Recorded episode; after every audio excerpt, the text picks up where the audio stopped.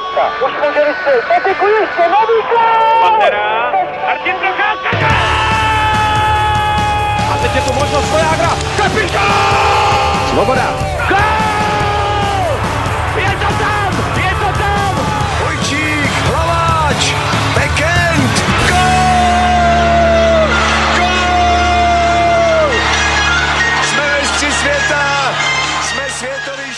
Den. Hokejová extraliga je ve druhé čtvrtině základní části a z nastaveného tempa neubírá.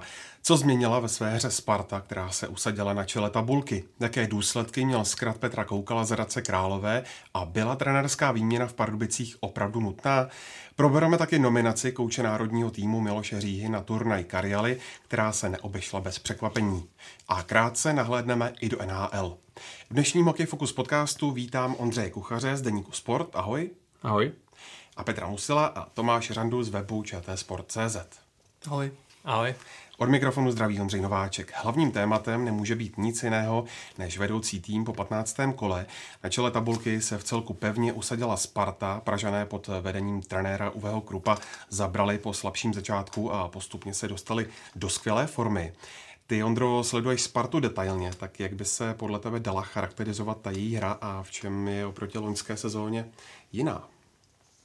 Tak řekl bych, že hra Sparty je v letošní sezóně taková účelná. Ten, ten hokej, který hrají, není úplně mnohdy pohledný, ale přináší body. Hrají podstatně víc důrazně oproti loňské sezóně, kdy ty zápasy ztráceli často v koncovkách. Nedařilo se jim to vedení udržet. Chyběl jim důraz jak před vlastní brankou, tak před brankou soupeře. Řekl bych, že jim hodně pomohly tři kanadské posily. Je to uh, Steven Delisle, Jeremy Blaine a Zach. Všichni tři jako se nebojí přitvrdit tu hru, uh, rozdat hit, být fakt důrazní před oběma brankami. A hlavně Sparta dokáže otáčet zápasy. Loni to bylo právě naopak. Loni ty zápasy ztráceli sami. Loni mnohdy vedli, pamatuju si, asi pět zápasů, kdy vedli, měli to dobře rozhrané a nakonec ty zápasy ztratili, což mi přijde tohle jako největší rozdíl oproti loňské sezóně. Já bych tě ještě možná doplnil, mně se líbí na Spartě to, jak zakomponovat do své hry blokování střel. Tam si myslím, že je jasný rukopis Ubeho Krupa, který určitě, řekněme, z té německé ligy je zvyklejší právě na ten důraz, o kterém si už mluvil Ondro. A právě to, to zakomponování těch, toho blokování střel napomáhá té defenzivě jako takové. Takže tohle to si myslím, že je jeden ještě z těch faktorů, který je nový u, u Sparty v letošní sezóně. To jim paradoxně vlastně sedí ty týmy, který, který chtějí hrát, i když jsou jako oni ten lídr té extraligy, tak prostě týmy jako Kometa, Liberec jsou proti, nebo Mountfield jsou proti ním schopni otočit ty výsledky, ale narazili právě třeba už jako s Vítkovicema, se Zlínem, takže teď to bylo vidět tady s Vítkovicem, když prostě ten, ten soupeř to zavře a Vítkovice, když zrovna teda nemají nějakou střevní výrozu a jsou, jsou pospolu, tak to dokáže to, ten zápas úplně v pohodě odbránit. A teď to bylo třeba v tom posledním utkání vidět, že tentokrát už se ten obrat nepodařil a, a Sparta hrála, často mi přišlo už tak jako po rozích a i když měli z začátku tutovky, tak prostě se tolik neprosazovali a, a právě takovéhle týmy jim, jim ne, nebudou sedět.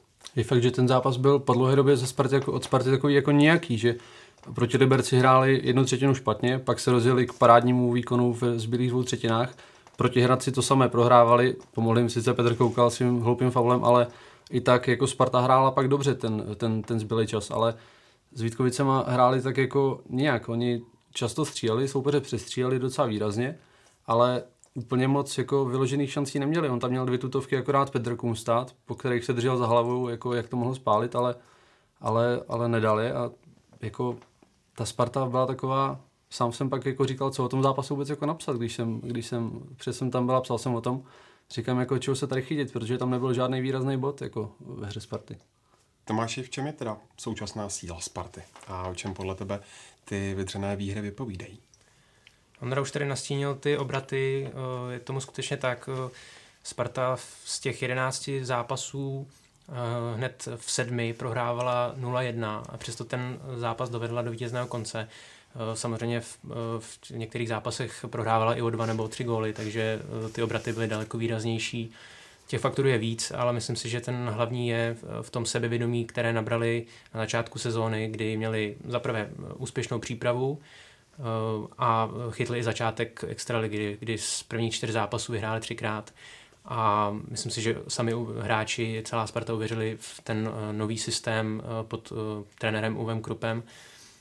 A právě tuhle, tohle sebevědomí přetavili v nějakou osobní sebedůvěru, že dokážou zápasy otáčet, Sparta obecně v těch zápasech nepanikaří, když prohrává, stále si hraje to svoje, neustupuje z té své taktiky, trenér nemění jednotlivé řady, nemíchá s útoky, takže ti hráči cítí i od trenéra tu důvěru a oni potom vlastně v průběhu toho zápasu ty, ty duely tou svojí vůlí dokážou otáčet.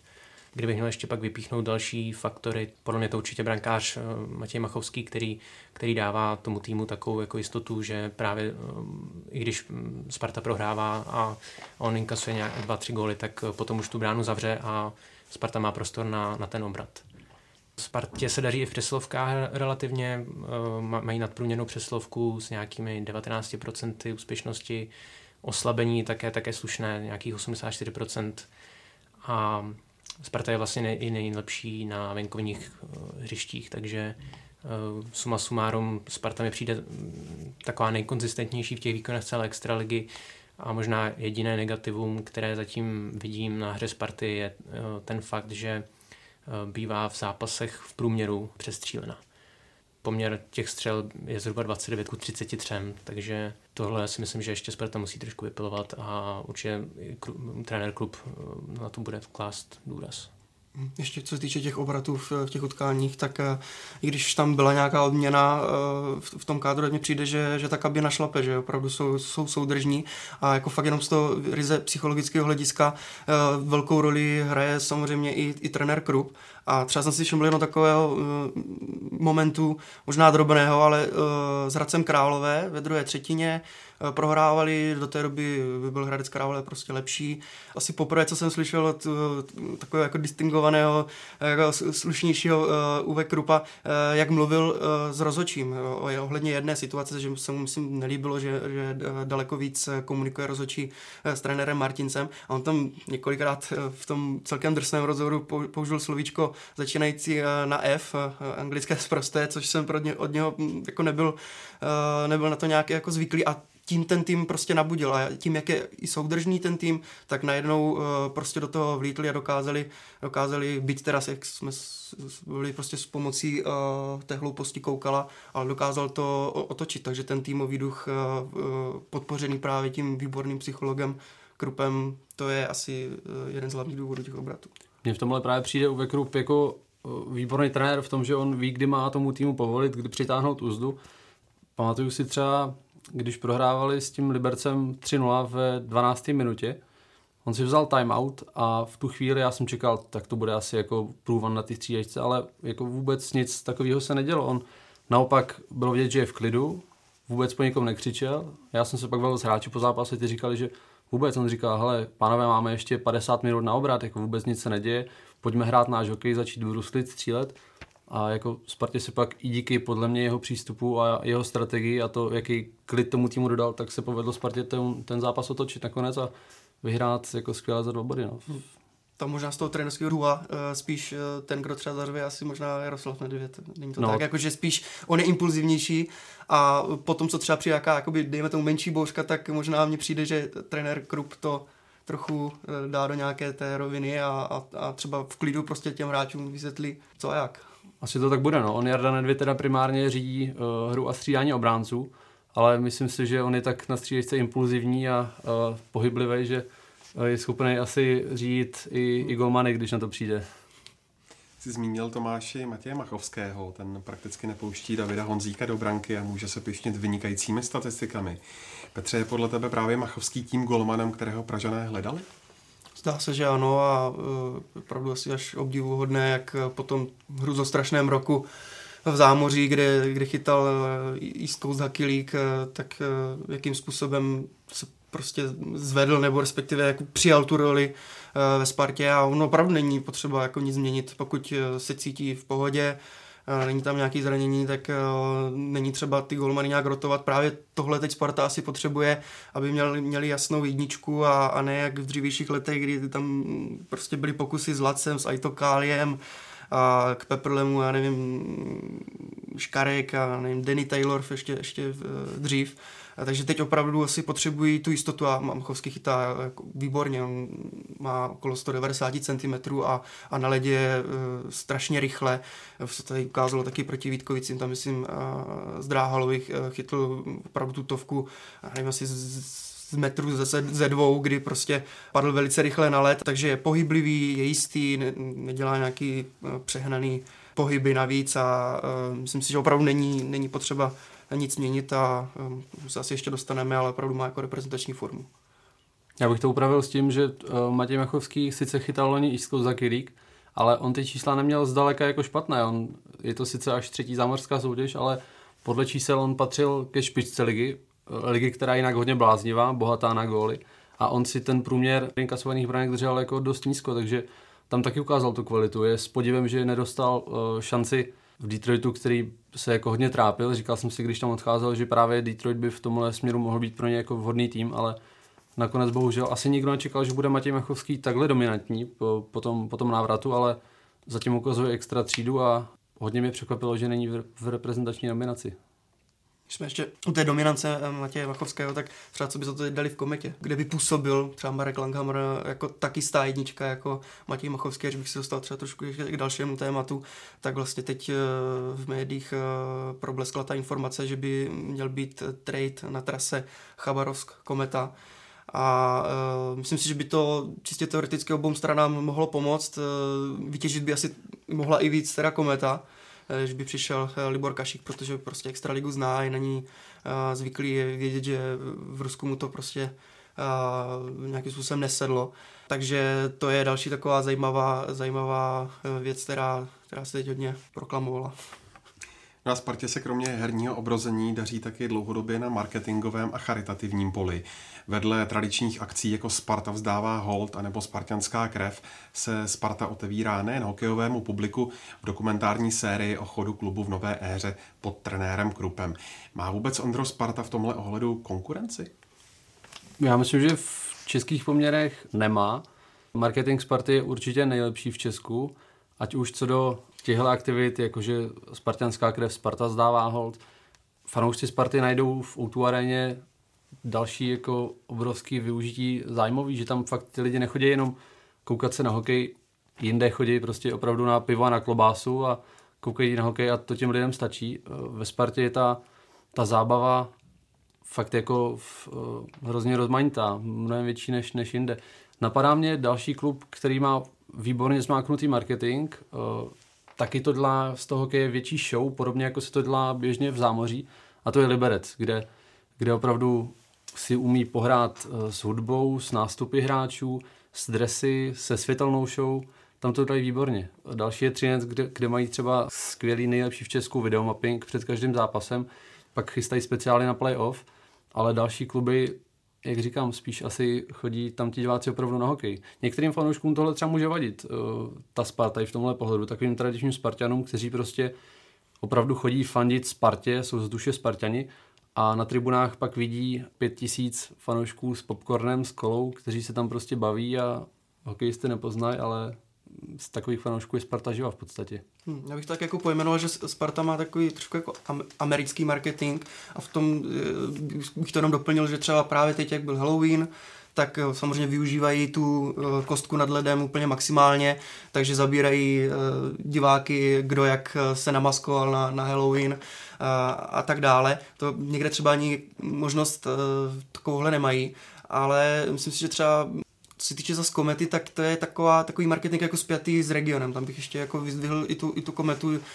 protože v několika ti projektech eh, prostě nadchla fanoušky a eh, ať už to byla cesta, cesta do Prahy, Kometa Expressem, eh, mají teď největší sportovní fanshop v republice. Tam prakticky kdo jde na hokej, tak eh, každý má šálu. Je to úplně jiný, jiný marketing, je to prostě ten spjatý s regionem než, než ten spartianský, ale myslím si, že tady to taky funguje v rámci té Jižní Moravy velice dobře.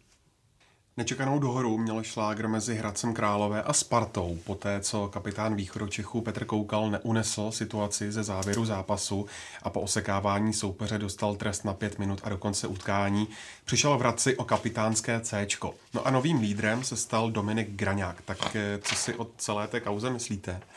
A byl tenhle krok správnou reakcí na Koukalovo chování?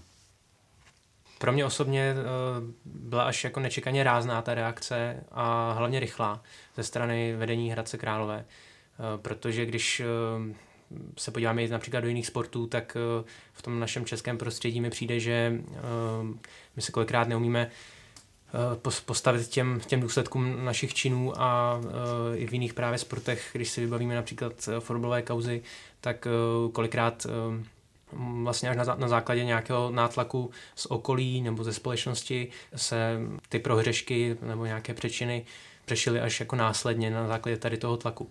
Eh, takže pro mě je až jako překvapivé, že ta reakce byla tak rychlá a tak rázná.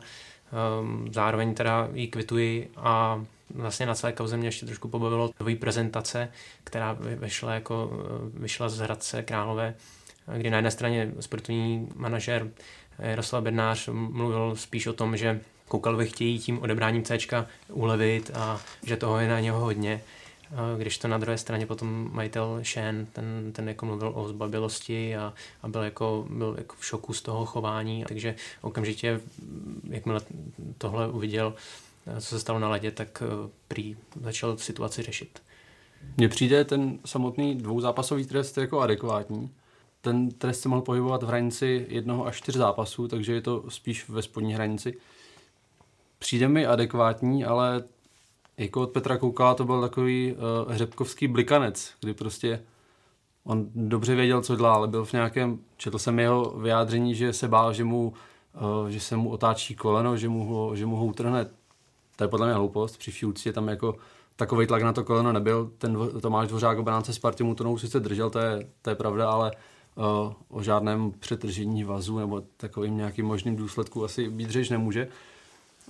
Beru, beru tuhle, tuhle reakci Petra Koukala, který pak ten trest jako přijal dobře, ale spíš mě zaskočila, jak už si, jak už si nastínil, ta reakce pana Šéna z Hradce, kdy každý jiný majitel klubu by se za svého hráče postavil a v Hradci ta reakce byla naopak jako úplně jiná, kdy prostě on řekl něco ve smyslu, že ho mohl zabít toho Dvořáka, což teda asi nikdo jiný by to neudělal, takovou, takovou reakci. A odebrání kapitánského C beru opravdu jako reakci na tohle, že hmm. taky jsem zaznamenal eh, vyjádření eh, Jardy Bednáře o tom, že, že mu chtějí ulevit a že se mu dlouhodobě nedaří a chtějí se, sejmout z něho ten tlak.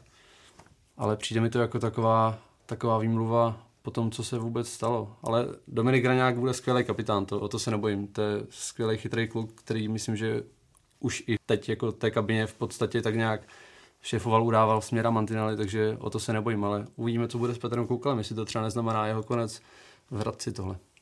Mě to jako hodně překvapilo, takové chování od Petra Koukala, protože mně přijde, že když jezdil na reprezentace, vždycky byl takový jako agilní, uh, taky se občas bavil s rozhodčími, ale mně přijde, že byl prostě jenom důrazný, šel do branky, ale že by měl nějaký takový vložený zkrát, mně přijde v poslední době jako takový víc podrážděnější, jako jak když svým způsobem, jak kdyby když měl C, tak daleko víc diskutoval uh, s rozhodčími a uh, kolikrát i právě proti té Spartě skákal jakoby do uh, rozhovoru kouče Martince s rozhodčím. Byl takový, možná to byl jenom tady ten jeden zápas, jak se říkal, jako blikanec, ale přijde mi jako v poslední době víc a víc podrážděnější, takže zase mu to může opravdu teda fakt jen pomoct, že, že třeba v tomhle nějaký tlak s něho sejme. No. Týmem s aktuálně nejlepší formou jsou překvapivě Karlovy Vary. Po sérii sedmi proher v řadě přišla na poměry energie neuvěřitelná šňůra šesti výher v základní hrací době za sebou a sbírka 18 bodů rázem přiblížila západu Čechy na dohled elitní šestce. Eh, kde Ondro hledat ten bod obratu, který stojí za současnými výsledky Varů? Konkrétní bod obratu úplně nevím, ale sám jsem jako překvapený tím, že uh, Karlovy Vary s tím týmem který kvalitou není úplně na bůh jakém topu extraligy a s tím rozpočtem, jaký mají, protože tam opravdu ty finance nejsou takové jako v jiných extraligových klubech, tak jsem sám překvapený tím, jak začali hrát a série šesti výher jako dokazuje, že to není úplně náhoda.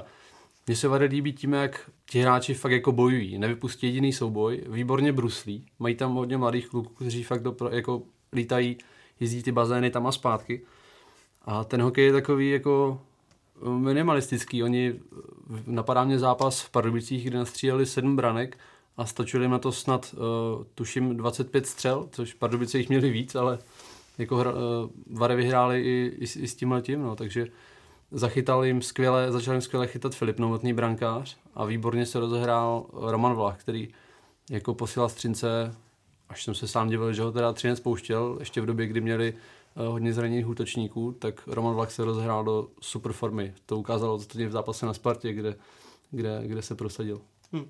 A přestali dělat i ty individuální chyby, to, to jsme se už tady, myslím, taky bavili v nějakých podcastech, že prostě tam nebyly nějaké nesmyslné rozhrávky, jak třeba od uh, Daniela Krejčího nebo uh, ztráta puku a Jaromíra Kverky na Spartě, kde, kde tam potom Sparta srovnávala na 2-2, takže nedělají takovéhle jakoby blbosti a v tom obraném pásmu se chovají trochu, uh, nebo hrají jednodušší hokej. Takže to je taky velice důležitý a opravdu velký přínos vidím jak jsi zmínil, uh, v Roman Vlachovi. To je teď jako režisér jejich hry. No. Naopak s problémy se potýkají v Pardubicích, kde neuspokojivé výsledky Dynama odnesl hlavní trenér Miloš Holaň. Stal se tak druhým odvolaným koučem v sezóně po Vladimíru Kýhosovi. No a na Holaňovo místo dočasně e, přišel Bratislav Kopřiva. Žádala si Petře ta situace na východě Čech takhle radikální změnu a rozumíš těmhle brzkým trenerským rošádám? Mm tak eh, v Pardubicích to značí prostě to, že chtějí dát tomu týmu nějaký impuls, ale já si myslím, že tam, kde kvalita není, tak ten impuls se jako těžko hledá. Já, já nevím, já si myslím prostě, že obrana i, i útok, eh, tam, tam ta kvalita moc, moc, moc není. Tam se prostě čeká na to, jestli dá Petr Sýkora gol nebo, nebo třeba Rostislav Maroš ale eh, v útoku to stojí opravdu jenom na pár hráčích a, a v obraně řekl jsem si třeba, když se ze zámoří přijde uh, Vojtěch Budík, že se třeba nějakým způsobem chytne z začátku, vypadal Miromanov celkem dobře, no ale většina těchto hráčů jsou v minusových bodech a jako ani nevidím nic moc dlouhodobého v, v tom uh, angažování Břetislava Kopřivy. Je to jako třeba logický tak, že byl jako scout, tak uh, prostě sešel akorát dolů na střídačku a zůstal tam uh, Marek, uh, takže prostě nějakým způsobem tam ta kontinuita bude, ale nevím, jestli tohle má nějakým způsobem pomoct. Dodalo to ten impuls v derby uh, s Hradcem Králové, ale už tam mluvil Řetislav Kopřiva o těch jistých limitech a že to prostě bylo takový uh, vyzdřený vítězství, jakože nebyly lepší, no a pak se to potvrdilo s Vítkovicema, které už se teď jako stabilizovaly a to byl ten obrázek té hry. Tyto brzké výměny jsou takovým českým koloritem a um, nějakým jako um, pokřiveným myšlením ve sportu u nás, protože například u těch eh, Karlových varů eh, vidíme, že eh, ty změny nejsou kolikrát nutné. Karlovy Vary zachovaly chladnou hlavu i přes tu sérii nepříjemnou sedmi porážek. Pardubice ani tak tak eh, výraznou eh, neúspěšnou sérii neměli a přesto sáhli ke změně, kdežto u Varů počkali, počkali si na ten moment toho obratu a teď se těší prostě ze skvělé formy a, a tým šlape a myslím si, že vedení se pochvaluje, že prostě ten trenerský štáb podržel. Naopak u Pardubic vidíme, že by teda ta změna je teda čerstvá a těch výsledků není tolik, tak eh, Pardubice se nikam jako nějak neposunuli a možná, že i to, to křídlené přísloví nové koště dobře mete už je taky trošku jako vyčpělé, nebo možná, že se ani nezakládá pořádně na, na pravdě. Vidíme, že prostě Pardubice se nadále jako trápí a, a nějaký posun výrazný tam není, byť teda mm, ještě je čas na nějaké jako větší hodnocení později, ale zatím teda mi to moc eh, nedává smysl. Ty jsi Tomáši srovnával Pardubice s Karlovými Vary. Mně přijde, že Pardubice pořád sami o sobě mají vyšší cíle než, než Karlovy Vary. Manažer Dušan Salfický prostě tomu týmu věří a myslí si, že má na uh, vyšší patra tabulky, než ve kterých se reálně nachází. V Pardubicích podle mě došlo k jistému odcizení mezi týmem a trenérem Milošem Holaněm, kdy prostě hold tomu týmu úplně už nevyhovoval jeho styl trénování, kdy on je extrémně náročný trenér, protože sám hrál hokej, byl špičkovým obráncem, hrál, zkusil si NHL ví, jak sám makal a chce, aby asi makali i tak současní hráči, jenže ten přístup hráčů a obtížnost tréninku není úplně taková. Vadilo mu to, byl na tým přísný, dával to hráčům sežrat a těm zkušeným hráčům oporám se tohle asi nelíbilo, takže otázka, nakolik sám jako vzešlo to, ten poput do velkého odvolání z, z toho jádra týmu. To je těžké. Zase Břetislavka Kapřiva si myslím, že na tu krátkodobou práci může být jako dobrý trenér. On je jako super férový chlap. Já ho pamatuju eh, způsobením v Třinci, kdy byl asistentem Pavla Marka u mistrovského titulu Třince historického a fakticky on byl hlavním trenérem. On, on určoval eh, strategii toho týmu, on byl tím, tím kdo režíroval tu, tu hru Třince a myslím si, že na tu krátkou práci asi to není jako úplně ten, jak se říká eh, dneska progresivní trenér. Moc to nám rád tohle slovní spojení, ale budíš. Není asi progresivní trenér, ale eh, jak už jsem říkal, na tu krátkou práci a na oživení toho týmu, který jako dodá impuls, on tohle zvládnout může, si myslím. A zmínit musíme taky Olomouc, i tam eh, zaznamenali pokles formy. Hanáci projeli utkání po čtvrté za sebou. Moru sice táhne útočník Zbyněk Irgl, který výrazně pookřál a v sezóně nasázel už 11 branek a ostatní ale zatím zaostávají. Tak Tomáši, co aktuálně Olomouc sráží nejvíc a na čem by měla zapracovat? Když to vezmu ze široka, tak eh, podle mě na každý tým eh, dolehne nějaká menší nebo větší krize v té sezóně.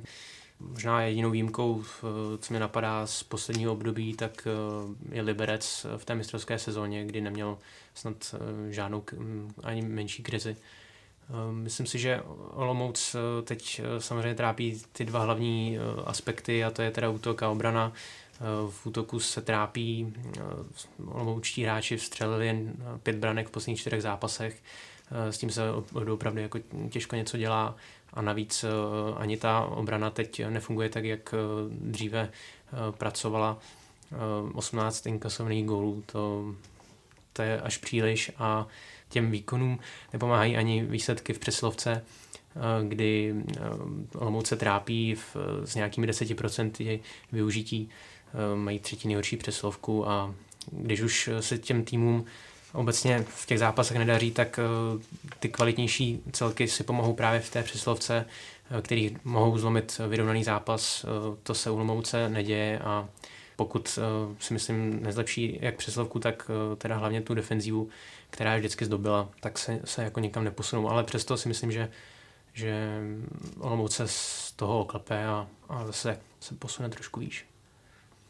Já si říkám u Olomouce, každý rok, každý rok mě překvapují tím, tím jak hrají, tím, jak uh, s takovým týmem, s jako mnohdy neznámými jmény dokázali porážet jako mnohem nabitější týmy, dokázali vítězit, dokázali si zahrát playoff, být, jak, jak říkám, rovnocennými partnery uh, top týmu. Ale s předsezónou bál jsem se toho, jak tým poznamená odchod Zdeňka Venery a ten jeho jím postavený obraný val Eh, spadl s tím odchodem. Už ta defenzíva, která zdobila Olomouc, není taková, jako, jako bývala dřív. Ale třeba zase stane v Olomouci zázrak a, a vyšpalí se do playoff. Sám jsem na to zvědavý. A překvapuje mě teda Zběněk Jirgl, tím jak, tím jak pro mě přiznám se, už to byl hráč, jsem si říkal, tak OK, v Olomouci uh, to dohraje tu kariéru, dá za rok 8 gólů a, a, a dobrý, pak třeba půjde se sklouznout na rok do Vítkovic ještě a, a bude konec, ale on ukazuje, že prostě klobouk dolů před ním, jak eh, po nemoci v těžký vrátil se a pořád dokazuje, že, že je skvělý útočník a lídr toho týmu. A říkám, může být jako tím, tím motorem, který zase nakopne tu, tu Olomouc zpátky na vítěznou vlnu.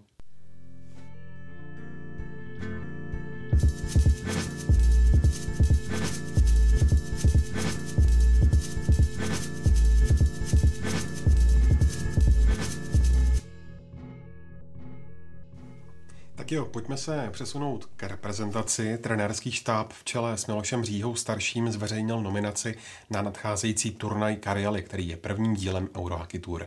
Zřejmě největším překvapením je návrat 35-letého Jiřího Novotného do národního týmu.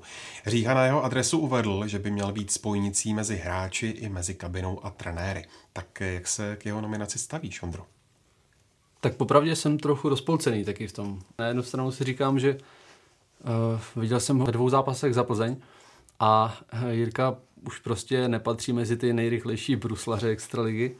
Odehrál relativně dost času v těch zápasech, na puku je pořád výborný, pořád má skvělý přehled o hře, pořád umí nahrát, ale dnešní hokej, kor na evropské jako top, top úrovni mezinárodní je prostě hlavně o rychlosti a tam mu bude 100% chybět. Tu on už prostě nemá, tu už, tu už nedožene.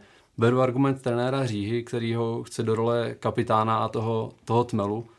Jirka je jako skvělý člověk a věřím, že on může tu pohodu v tom týmu udělat. Být fakt tím tmelem, který ten tým spojí, udělá tam, uh, udělá tam tu srandu a, a uvolní atmosféru, bude spojkou mezi týmem a trenéry, ale jeho velký přínos na ledě už popravdě nevidím. Nedokážu si představit, že by třeba tenhle hráč jel na mistrovství světa a hrál tam vedle Davida Pastrňáka těchto hráčů. Možná to není jenom prostě takový jako záchytný bod pro trenéra Říhu při jeho prvním uh, turnaji Eurohockey Tour, jestli to opravdu jak si, jak si říkal, jestli to prostě není opravdu jenom ten, ten hráč uh, do kabiny. Ale jako na ledě ještě bych možná vypíchl, že čistě teoreticky uvidíme, jak bude hrát reprezentace přesilovku, ale před branku do přesilovky.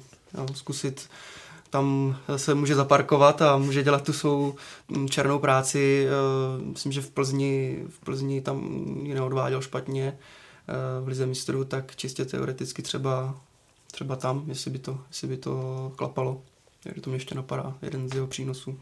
Na druhou stranu, eh, pokud jsme se tady teda bavili o, o nějakém jako lídrovi toho týmu, já těch lídrů vidím v tom týmu víc, ať už je to Řepík nebo z obránců nakládal Jan Kolář, případně Michal Jordán. Takže pokud se bavíme o, o, o nějakém tom kapitánství a lídrovi v týmu, tak si myslím, že by se dalo vybrat i z těchto hráčů a uh, přece jenom ten novotný je pro mě už je tam trošku jako navíc. Sáhnout se taky Pejdám a povolat se mohl třeba Roman Červenka. Mnohým fanouškům je ten v oku. Pro mě je to pořád top český útočník, který do repre týmu patří.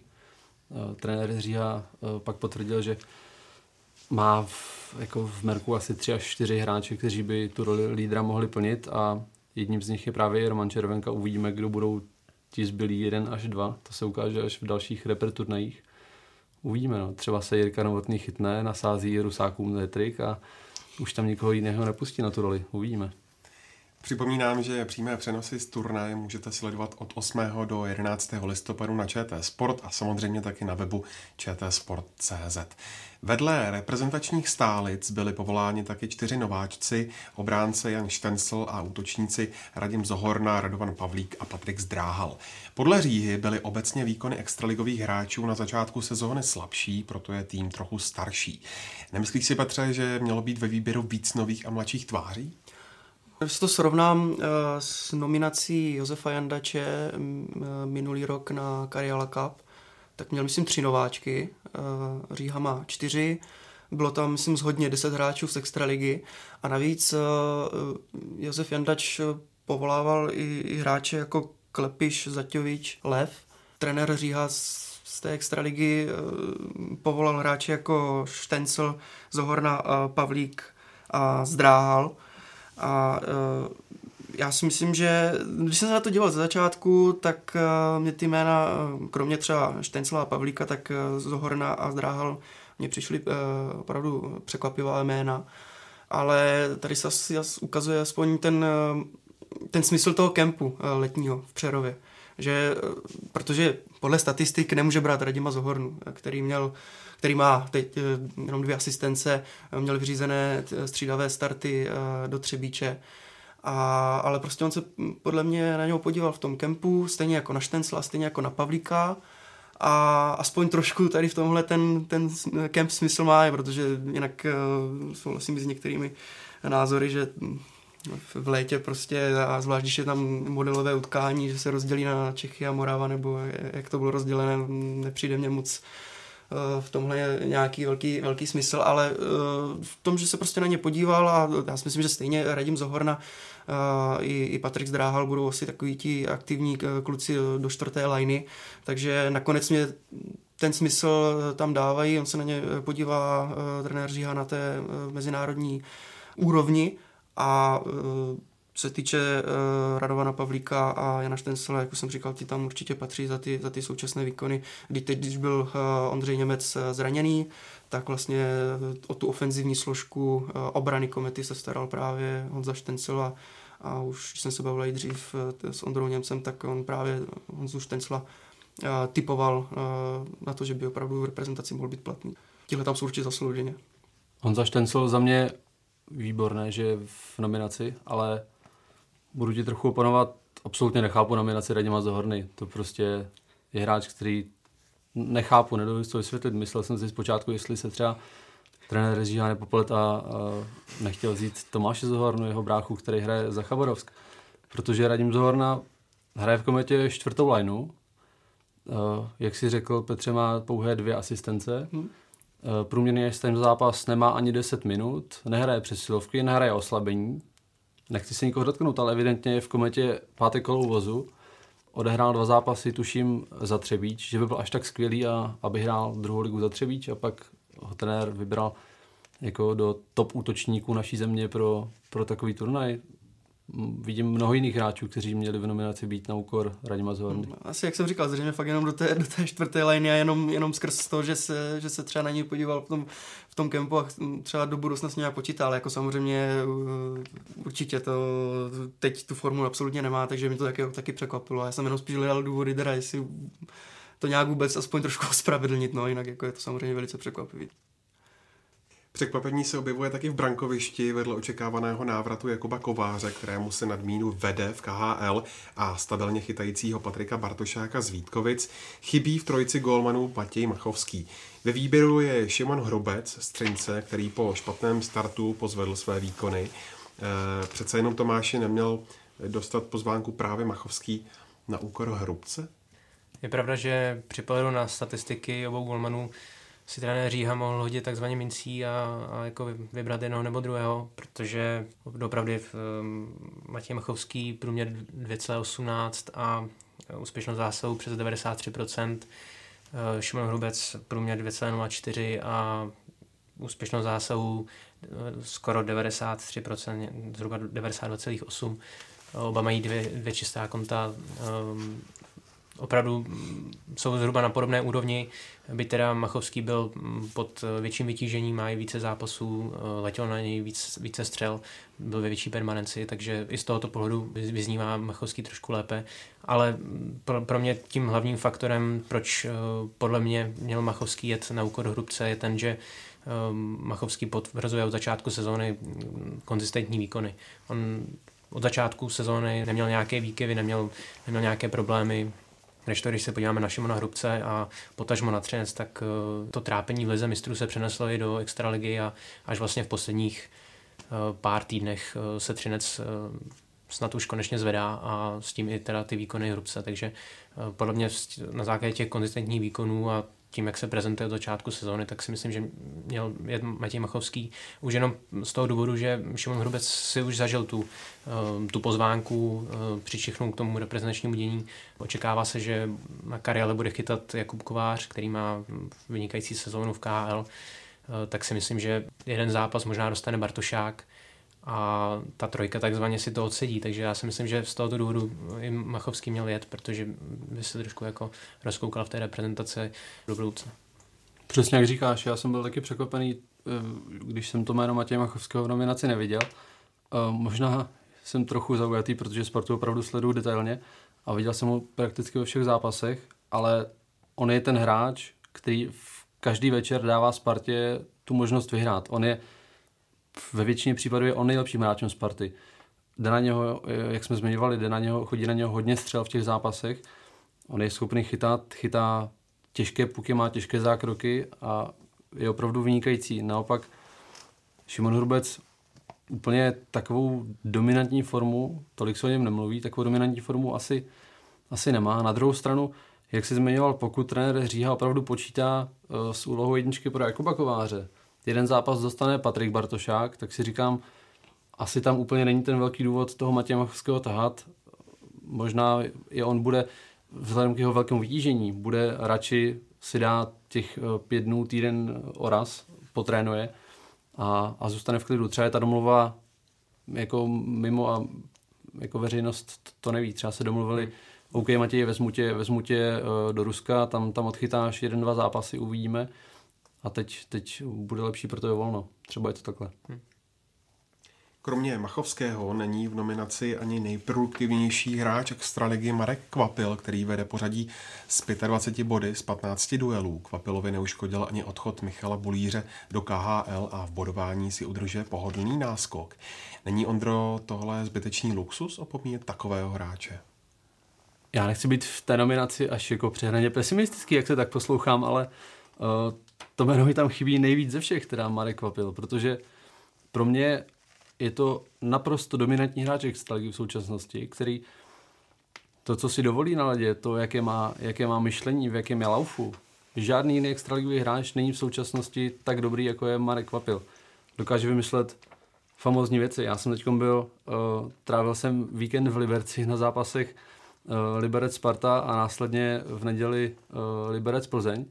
Marek Kvapil v obou, uh, v obou zápasech nazbíral několik bodů a byl neuvěřitelný. On to, to, jak dokáže číst hru, jak dokáže zpomalit. Dneska všichni se hráči honí v rychlosti, nházují puky, sráží se, bojují, ale Marek Vapil hraje jinak, hraje chytře, zaveze puk do pásma, tam člověk si kolikrát říká, aha, tak on teď jako neví, co s tím pukem udělat, ale on to moc dobře ví, on si počká na pohyb obránce, pak udělá tři rychlé kroky a obránce je fuč a jako střelu má vynikající. Pro mě je to chyba, že nejede. Já nevím, jestli se nějak jako špatně možná zapsal u předchozího uh, trenéra Jandače, kdy byl vlastně povolený, myslím, 2016 na Karialu a tam měl jenom jednu asistenci, ale od té doby ty, ty pozvánky neměl a taky mě to překvapuje. Myslím si, že určitě by tam, by tam měl být, teď, uh, jestliže mu to klapalo s Bulířem, tak uh, OK, Bulířovi se teď daří, daří i v Magnitogorsku, ale já si myslím, že Kvapil jako udělá hvězdu i, i z Libora Hudáčka, jo, který se teda někde vyjádřil, teď nevím, jestli rozhovoru dokonce s tebou, že chce dát kolik gólů, 50, ne, méně, nebo bodů, nebo chce mít. Říkal, že chce mít průměr bodů na zápas v extralize. Průměr bodů na zápas, no, tak z začátku to celkem uteklo, no, ale teď možná, když bude vedle Kvapila, tak to, tak to půjde, protože to je přesně takový hráč, který, který může i z něj udělat uh, hráče, který tenhle slib uh, splní. A přesně o tom to je, on Marek Kvapil dělá hráče okolo lepšími při vší úctě k Michalu Bulířovi. Marek Kvapil je hlavní důvod, proč může teď být Michal Bulíř v Magnitogorsku a a hrát KHL. Kdyby neměl vedle sebe Kvapila, těžko si to dovedu představit. Já se ještě trošku obávám, jestli náhodou z Marka Kvapila se nestane takový druhý ton, eh, který prostě byl dominantní v extralize i v Evropě. Eh, vědělo se o něm, že to je výborný střelec, eh, ale na reprezentační úrovni nikdy nedostal nějaký výraznější prostor, nikdy se mu tam nedařilo. U Kvapila mi to trošku přijde zatím podobné. U Marka Kvapela možná může být trochu problém jeho, jeho povaha. Eh, je takový specifický, ne s každým si sedne, ne s každým si rozumí. Mezi novináře chodí velice nerad na rozhovory, ty prakticky, ty prakticky nedává. Nevím, jak to má se spoluhráči. Bavil jsem se teď po zápase s Filipem Pešánem, eh, dělali jsme o něm, o něm, o Marku Kvapilovi velké téma v deníku Sport a bavil jsem se o něm s Viktorem Učíkem, který s ním hrával v první léně ve Vítkovicích, když se vrátil Marek Vapil z Ameriky. Viktor říkal, že jako byl takový zvláštní, ale že uh, dával góly, no a že i kdyby do kabiny chodil oblečený v ovčí kůži, tak mu to nevadí a prostě pokud ten hráč dává góly a, a jako trénuje, nic neodflákne, tak, tak mu to nevadí, no. Filipeša na druhou stranu říkal, že si myslí, pokud by Marek Kvapil dával o pár procent víc své přípravy a jako víc makal a víc nastavil hlavu, tak je nadprůměrný hráč NHL, s čímž jako fakt souhlasím. Právě, no on eh, občas eh, chci říct, že úplně něco odflákne, ale někdy, někdy ani mi vidět, že je takový uh, trochu znuděný. Samozřejmě teď ho teď hokej baví a jenom doplním, co se týče těch rozhovorů, tak to bylo uh, v mistrovské sezóně komety úplně evidentní, no, protože pan Kvapil přišel někdy na podzim jenom na, na, na rozhovor a pak od, od té doby eh, mezi novináře eh, nešel a prakticky ani, ani Martin Erat eh, moc nechodil, takže za ně spíš mluvili činy na ledě. No. Možná i proto, zvláštní. pardon, možná i proto o něm třeba čeští fanoušci nemají to, takové povědomí, protože prostě s některými hráči Napadá mi třeba Petr Vrána, takový hráč, který taky uh, si odehrál své ve světě ale je naopak vstřícný a kdykoliv je potřeba, tak ten rozhovor dá, mluví dobře poutavě, třeba i proto podle mého názoru o něm ti lidi vědí víc než o Marku Kvapilovi, který se prostě neprodává, že jo, to je, on s novináři se, s novináři se nebaví, mnoho lidí neví, že byl na mistrovství světa 2010, že má zlatou medaili s MS, o jiných hráčích to ví, ale často, když třeba v hospodě hrajeme hru, kdo jmenuje nějaký třeba tým zlatý z Nagana nebo z MS 210, tak často jméno Marka Kopela tam jako chybí v tom výčtu, protože prostě nebyl tak výrazný a rozhovory s ním jako nikde nebyly. No. Nebo když už tak takový frázovitý občas. No. Ano, ano, ne. Ano, ne. Dotazník. No.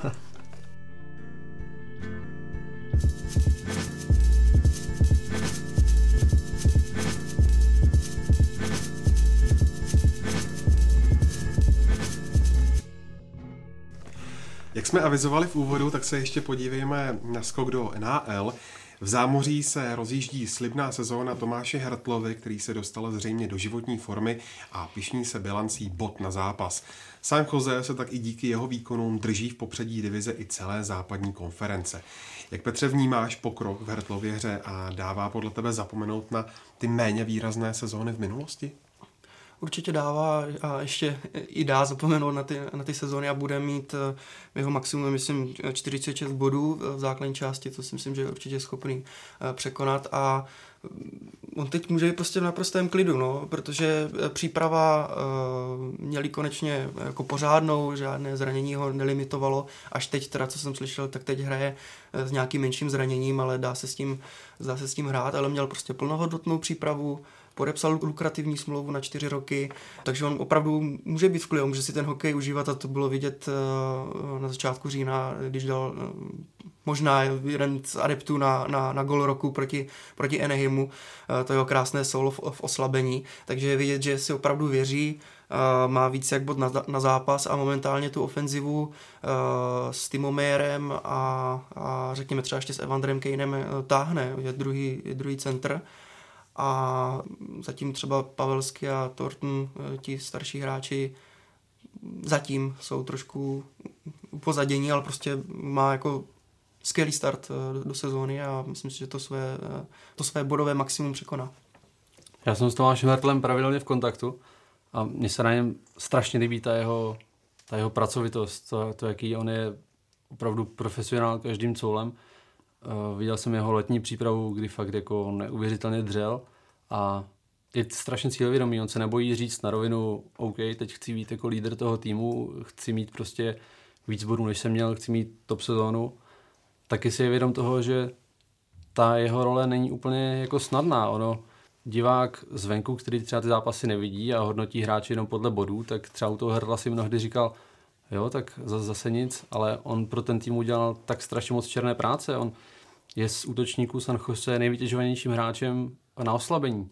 Zblokuje hodně střel, rozdá hitů, hraje v průměru na utkání asi 18 minut, to je obrovská porce, vyhrává důležité buly, je, je taky flexibilní, je schopný odehrát zápas klidně na křídle, když se to hodí. Pro mě je to v Česku zatím dost nedoceněný hráč, jelikož to se dostávám trošku jinam, v Česku se hráč často hodnotí na základě úspěchu v reprezentaci. To už třeba můžu stáhnout na Patrika Aliáše, který prostě byl úplně někde jinde, ale to nechci odbočovat. Tomáš Hertl má všechno před sebou ještě mladý a e, uvidíme, jak často bude jezdit na, na repre, protože podle mě San Jose má tak nabitý tým, že může letos ve Stanley Cupu jít hodně daleko, takže příští rok v Bratislavě možná nebo pravděpodobně čeští diváci Tomáš Hertla neuvidí. Já doufám, aby mu to přál hrozně, aby došel daleko ve Stanley Cupu.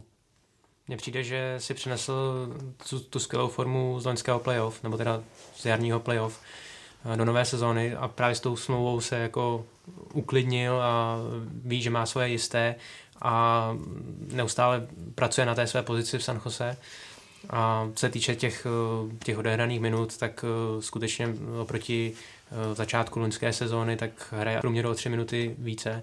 Hraje teda všechny, všechny situace, kromě oslabení, tak samozřejmě přeslovky. Hraje navíc v poslední minuty, kdy San Jose dotahuje vždycky je naladit do, do těch posledních sekund, takže San Jose na něm staví, on si mm, uvědomuje tu svoji pozici, neustále na ní pracuje a myslím si, že eh, tady ten, ten povedený začátek mu ještě pomůže do té sezóny, aby, aby tu pozici ještě jako podpořil. No. Prostě dokázal, že, že, že, na, že na ní má. A jak už tady padlo, Tomáš taky od nové sezony dává jako moc pěkné goly, což eh, v minulosti nebylo úplně zvykem. Eh, často ho puk trefil do zadku, do brusle, ani o tom nevěděl. On, jemu to hodně táta jeho vyčítá. Táta mu pořád říká, který hraje uh, sám hobby hokej, říká mu, hele, já ty goly jako dávám pěkný, podívej se na, ten, na, na ty tvoje, to, na to se nedá koukat. Tomáš říkal, že nebýt pořád jako takový dřevák, že šancí má dost, takže nebýt dřevák, tak těch gólů dal ještě víc, ale na rovinu je moje úplně jedno, jestli dává ty góly pěkné nebo, nebo škaredé. On říkal, i škaredý gól je furt gól a prostě i takový se počítá, ale i pro to jeho sebevědomí to, jak řekl Petr, to solo proti Anahimu, potom ale jako chtě nechtě vám to sebevědomí musí vyletět jako hodně nahoru. No a pokud si to udrží, tak myslím, že eh, může, nebo už má hodně dobře nakročeno k bodovému maximu letošnímu finále. Naopak pochmurné období prožívá Jakub Jeřábek, obránce, který byl na jaře utažení Washingtonu za Stanley Cupem, se neuchytil v letošní sezóně po Edmontonu ani v St. Louis, které Jeřábka nabídlo ostatním týmům a následně ho poslalo na farmu. Ondro, probojuje se podle tebe Jeřábek zpátky mezi tu zámořskou elitu, nebo je to podle tebe konec v NHL? Já bych strašně rád řekl, že se probojuje, ale popravdě tomu úplně už moc nevěřím. On Kuba dostal, dostal šanci v Montrealu, kde hrál jako dobře loni, odehrál tam eh, konec sezóny, podle mě to zvládl výborně, se ctí v týmu, který uh, opustil už v té době hodně nebo několik dobrých hráčů, který dohrával sezonu vlastně bez už možnosti odehrát playoff. A on tu roli zvládl a byl, byl dobrý obránce v Montrealu.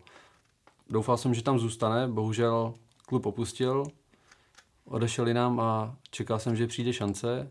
Ta nepřišla, odehrál jeden zápas za St. Louis, ten byl totálně strašidelný, tam odehrál 9 minut, zapsal 3 minusové body, přitom jako St. Louis vyhrál 5-3, že on byl u všech tří inkasovaných gólů, ale jako zápas blbec se stane, no, ale, ale těžko, no, spíš už to popravdě vidím na, na jeho konec v NHL a vyhlížím nějaký kvalitní klub KHL, který ho klofne.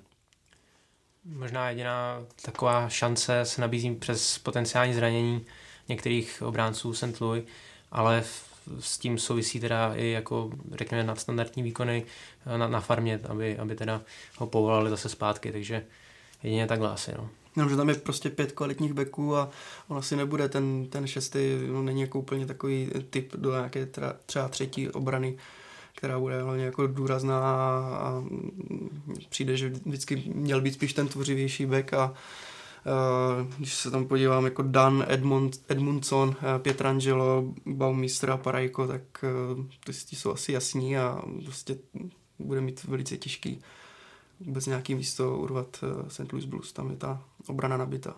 Já bych ještě možná odbočil, když jsme byli u českých obránců a u San Jose, tak pozice Radima Šimka, která mi přijde taková na jednu stranu jako naděje plná, na druhou stranu strašně k steku. On je od celou sezonu je vlastně ten, ten, ten hráč, který je s prvním týmem San Jose, který s nimi odjíždí, objíždí všechny, všechny tripy přes uh, celé Spojené státy, ale prostě na tu šanci, na tu šanci pořád čeká. Je psaný tak, jako takzvaný eh, healthy scratch, zdravý náhradník.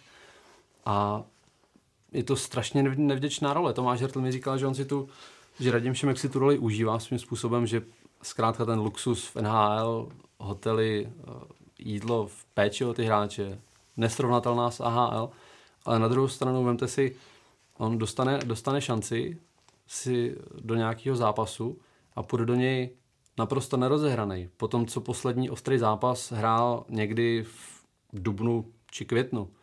To je strašně těžký a musíte přesvědčit v tom jednom zápase, ukázat, že vy na tu NHL fakt jako máte já mu tuhle roli opravdu nezávidím. Byl bych být tým, tak jsem raději v AHL, tam jako pravidelně hraju, jsem rozehraný, můžu se ukázat a mít třeba i paradoxně blíž k tomu prvnímu týmu, než jako jezdit a koukat na zápasy z tribuny a jenom prostě trénovat. Trénink není zápas. No bohužel taková je realita těch českých obránců teď NHL, protože Kempny si tohle protrpěl v Chicagu a možná to teď čeká třeba i Rutu, že, že by čistě teoreticky mohl být taky healthy scratch. Takže to je prostě fakt jenom realita těch českých obránců. V Kempny říkal, že se s ním nikdo ani moc jako nebavil, co a jak, až ve Washingtonu eh, dostával nějaký, nějaký, nějaký feedback prostě na ty jeho výkony. Takže doví ještě, jaká je i tady ta komunikace, že když by třeba za ním někdo přišel a řekl, nehraješ teď proto a proto, ale pokud se s ním ještě ani nikdo nebaví, tak je to takový jako život ve skořápce. No. Ústředním tématem současného dění je ale znovu zrození Coloreda a hlavně jeho první útočné řady ve složení Landeskog, McKinnon, Rantanen. Tahle formace je nejproduktivnější v celé NHL, přičemž Rantanen vede kanadské bodování. Tomé je tenhle útok taky nejlepším v celé lize. Podle bodů to tak vypadá, protože eh, celá tahle trojce je v elitní desíce kanadského bodování a nazbírali dohromady už 55 bodů, to je neuvěřitelné číslo. A když to srovnáme například eh, s bostonským elitním útokem, kde hraje teda Pastrňák, Bergeron, Marchand, eh, ti nazbírá nějakých 50 bodů. Eh, takže to, z, tohohle, z tohohle statistického srovnání ten kolorádský útok vychází lépe. Pro mě to je takový prototyp současné NHL, kdy se prostě klade důraz na, na rychlost, na přímočarost. Všichni tyto hráči mají ty, tyhle atributy, a já bych možná ještě vypíchnul Mika Rantanena, protože to je, to je zástupce z té mladé finské generace, kterou já teda osobně obdivuji, eh, protože ta, ta finská stopa v NHL těch mladíků je velice silná. Ehm, ve všech týmech je prakticky nějaký zajímavý finský hráč a většinou hraje ústřední roli v tom týmu. Ať už je to v Karolíně dvojce Aho, Tereveinen, eh, na Floridě Barkov, v Torontu teď eh, stoupá Kaspery Kapanen, takže já tuhle, tuhle mladou generaci těch Finů, kterým je kolem 22 let, eh, obdivuji. A myslím si, že se máme co učit od, od Finů například, protože my, my vždycky prostě máme jednou za čas eh, nějaký střípek, ale, ale taková ta vlna nějakého, nějakého většího počtu hráčů nám, nám NHL chybí. Já souhlasím sám jsem až jako překvapený tím, jak je ten útok kolorádský dominantní NHL, protože veme si, že ještě pár let zpátky Mika Rantanena zase tolik lidí neznalo a on jako vlítl do NHL jako velká voda a začal dávat góly. To, že vede kanadské bodování v současnosti není určitě náhoda. Ale přiznám se, že o trochu víc mě baví jako koukat se na bostonskou linu, na Pastriáka s Maršándem a Bergeronem. To je prostě asi taky z velké části díky hlavně Davidu Pastrňákovi, ta je prostě paráda na to koukat. Jejich, jejich pohyb, jejich hokejovost, nečekané, nečekané přihrávky. Ta lina kolonácká je podstatně víc bojovnější, dokáží jako v tom útočném básmu být víc agresivnější, dravější, mají asi větší drive, tlak do brány soupeře, ale goly uh, Pastrňáka s Maršandem, ta je prostě paráda na to koukat, individuální akce, ťuke z přihrávky eh, do prázdné branky, až to je mnohdy jako, jako z exibice a ne z ostrého zápasu NHL. Tak jo, tak to je z dnešního Hokej Focus podcastu všechno. Ondro, Petře, Tome, díky. Vám posluchačům děkujeme taky za přízeň a jako tradičně připomínám, že tenhle i další podcasty najdete na webu čtsport.cz a taky na Soundcloudu, YouTube a Spotify. Budeme rádi za vaše komentáře. Mějte se hezky.